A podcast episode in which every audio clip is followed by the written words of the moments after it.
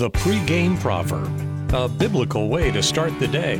Here's John Rayner. Today's verses illustrate that wisdom and money will always give someone an advantage. But wisdom is still far greater than wealth. Ecclesiastes chapter 7 verses 11 and 12 tell us, "Wisdom is even better when you have money.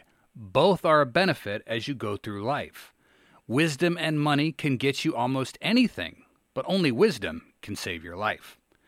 Now, unless someone is responsible or wise, money is pointless. As the saying goes, the fool and his money soon parted.